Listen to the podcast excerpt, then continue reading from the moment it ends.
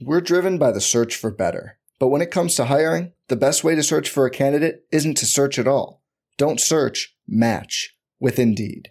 Indeed is your matching and hiring platform with over 350 million global monthly visitors, according to Indeed data, and a matching engine that helps you find quality candidates fast.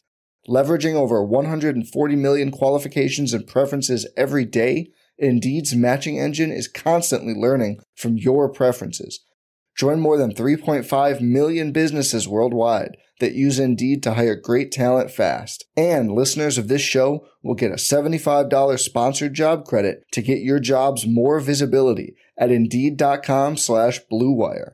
Just go to Indeed.com slash BlueWire right now and support our show by saying you heard about Indeed on this podcast.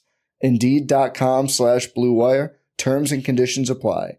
Need to hire? You need Indeed. I'm Brandon Kravitz, and this is the Fantasy Bites podcast. For more insight and analysis, head over to rotowire.com slash pod. We've got more game cancellations in the NBA, Christmas Day in flux, and some big injuries in the NFL. But let's start with last night's rare Tuesday night action in the NFL. The Rams beat the Seahawks 20 to 10, and they did so leaning on Sony Michel rather than the returning Darrell Henderson. Michel logged 20 touches to Henderson's 8. He finished with 88 more total yards, but both failed to get in the end zone. That was not the case for their teammate Cooper Kupp, who finished with 9 catches, 136 yards and 2 scores. Cooper Kupp leads the NFL in receptions, receiving yards, receiving touchdowns, all of that this season. He's seeking to become the fourth player since 1970 to lead the NFL in all three categories, joining Jerry Rice in 1990, Sterling Sharpe in 92, and Steve Smith at the Carolina Panthers back in 2005. Rashaad Penny wasn't able to pick up where he left off after an incredible Week 14 performance, finishing with just 39 rush yards and 5 PPR points. In the other game, the Eagles outlasted the Washington football team 27 17, and they did so behind Miles Sanders Sanders, who led the way with 131 yards out of the backfield for the Eagles, and Jalen Hurts accounted for three total scores, finishing as the third highest scoring fantasy quarterback in ESPN.com leagues.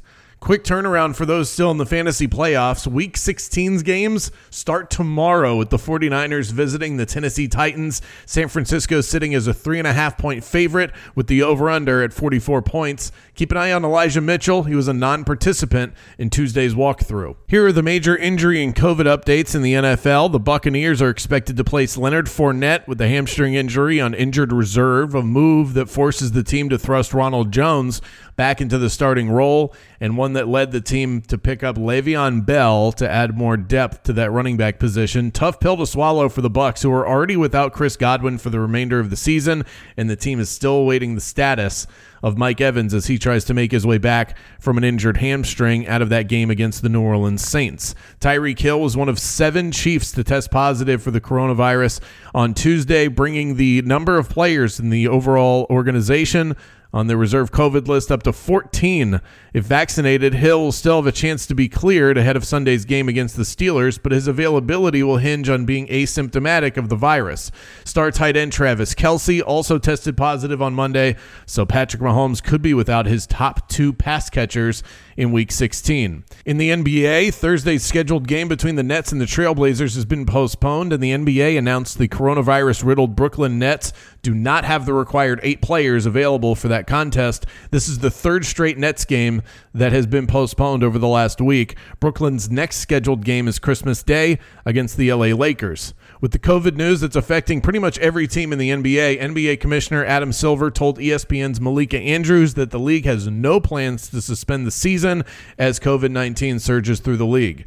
The NBA has six games on the schedule tonight. Here are some key injuries to follow. Richaun Holmes is questionable tonight for the Kings with an eye injury as they make their way over to play the LA Clippers. Isaiah Hartenstein for the Clippers is out. He's nursing an ankle injury. Christian Wood is questionable tonight with a knee injury ahead of the Rockets Rockets showdown with the Milwaukee Bucks, and the Orlando Magic will be without six players tonight due to COVID protocols, including Mo Bamba, RJ Hampton, and Terrence Ross. For everything fantasy sports, sign up for a free 10-day trial at rotowire.com slash pod. There's no commitment and no credit card needed. Again, that's rotowire.com slash pod.